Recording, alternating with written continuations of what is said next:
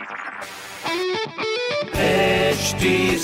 Cast आप सुन रहे हैं एच डी स्मार्ट कास्ट और ये है लाइव हिंदुस्तान प्रोडक्शन हाय मैं हूँ आरजे शेबा और आप सुन रहे हैं आगरा स्मार्ट न्यूज़ और आज मैं ही दूँगी अपने शहर आगरा की ज़रूरी खबर।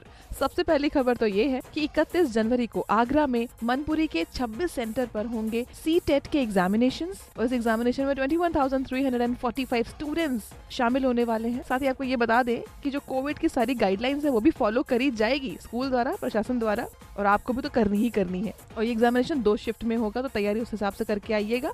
और अगली खबर ये है की आगरा के लिए एक और अच्छी खबर आ गई है कि लॉकडाउन के बावजूद भी आगरा का कंस्ट्रक्शन का काम है, जो योजनाएँ हैं, बिल्कुल भी नहीं रुकी हैं। अब तक 10 योजनाएँ पूरी हो चुकी हैं और 50 लाख की योजनाओं की रिपोर्ट्स भी दे दी गई हैं।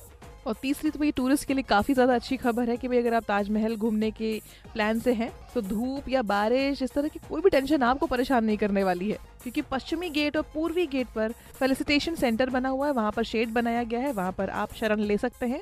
जो चीज़ें वहाँ पे खराब थी, वो भी सही कराई जा रही है। बाकी इस तरह की प्रोग्रेसिव खबरें आपको मिलेंगी हिंदुस्तान अखबार में। कोई सवाल हो तो ज़रूर पूछिएगा फेसबुक इंस्टाग्राम और ट्विटर पर। हमारा हैंडल है एट और इस तरह के पॉडकास्ट के लिए log on to W W W dot H T Smartcast dot com आप सुन रहे हैं एच डी स्मार्ट कास्ट और ये था Live Hindustan production smart Smartcast.